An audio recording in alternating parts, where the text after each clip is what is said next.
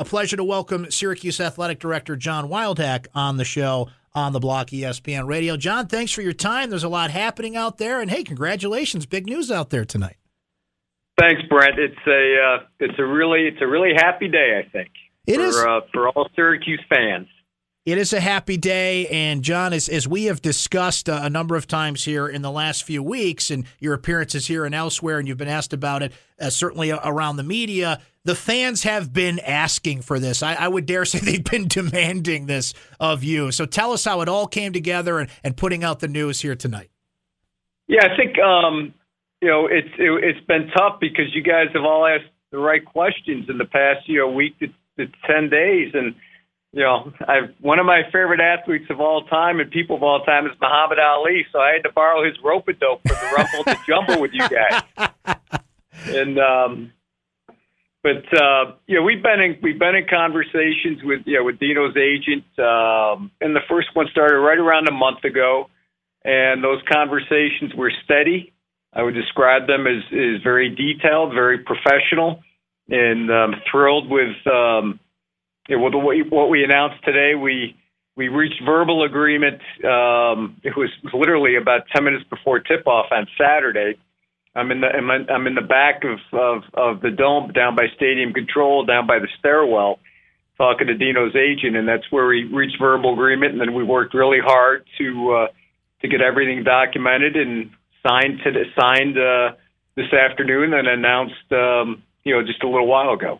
So you mentioned Dino's agent is in on that process, and you and Dino have had a number of conversations about this. But did you have conversations about this specifically? When can you remember maybe broaching this subject, saying, "Okay, we have to talk about keeping you here longer. These are the details in front of it. We'll talk to your agent." But what were those conversations like with Dino himself?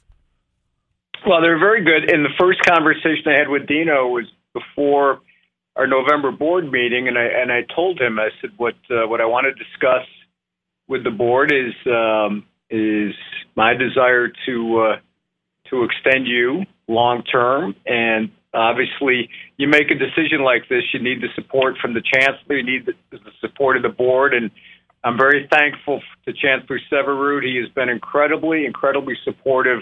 Not only with this, but everything we've tried to do with the football program in the 27 months I've been here.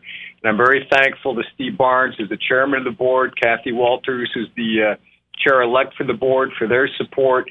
Um, but I told Dino, I said, yeah, I want to talk to the board and, and I'm going to ask for their support. And if so, uh, if I receive it, then I would be prepared to uh, to begin conversations with his representatives.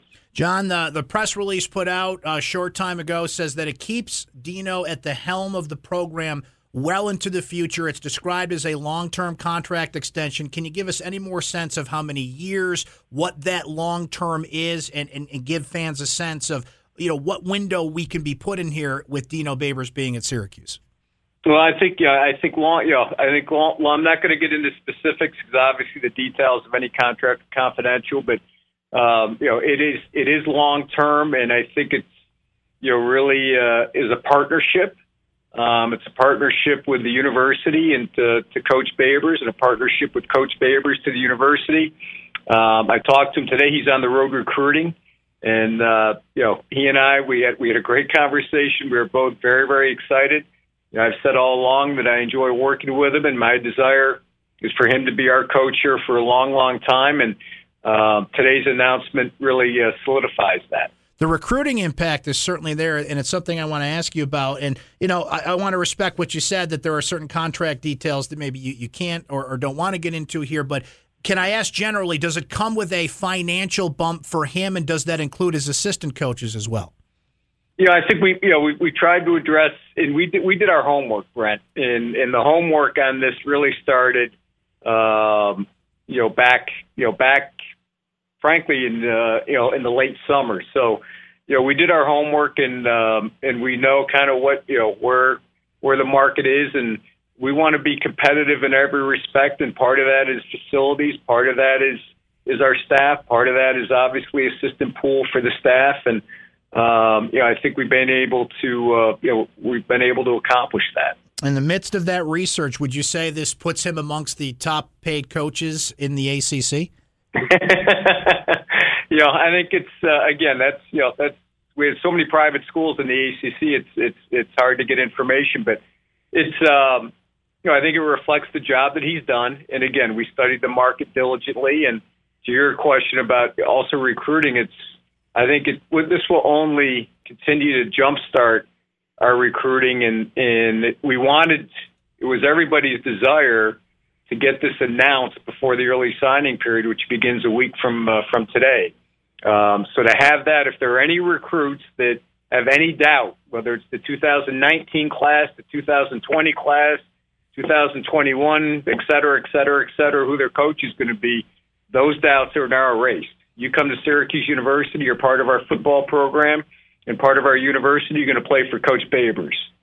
John Wildhack is our guest. He's the athletic director at Syracuse University. A breaking news out there, of course, that Dino Babers has been given a contract extension here at Syracuse University. And, you know, John, you told us about the process of this and, you know, recruiting. It, it sends that message to them with the early signing period next week, as you noted just the general feel of this, and, and you have seen the reaction from the community. We're talking about the Camping World Bowl coming up here, and you noted this week that I believe 70% of the ticket allotment has already been sold, and people are trying to find ways to get down there here. It just feels like that Dino has led a, a charge and has led something, you know, you never want to declare something back, but it kind of feels like Syracuse football is back. Would you agree with that?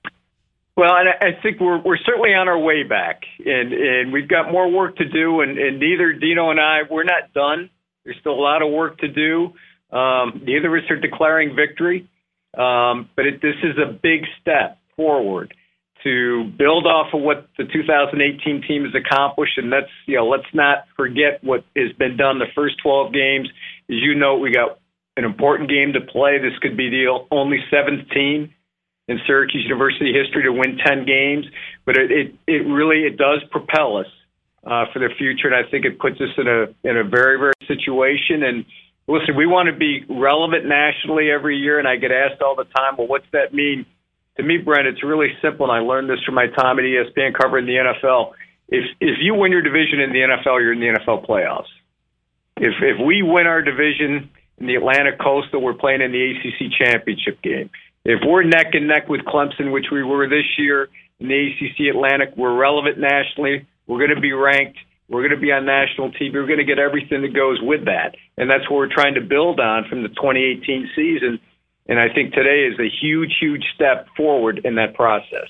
John, you got a lot of things on your plate these days. Here's one you can cross off. There's a couple more big things that we're keeping an eye on. And, and fresh off of that win over Georgetown, I know a lot of people have asked you about that. So let me ask you What's the process now? You've you've taken a breath. That game's in the rearview mirror. You've got some other things to take care of, and you were taking care of as we found out tonight. But when do you get back on the phone with Georgetown and say, "Hey, what can we work out here"? You know, we got. I want to sit with Coach Boeheim first because we go to 20 conference games next year. Plus, we have the ACC Big East Challenge or Big Ten Challenge, so that's 21.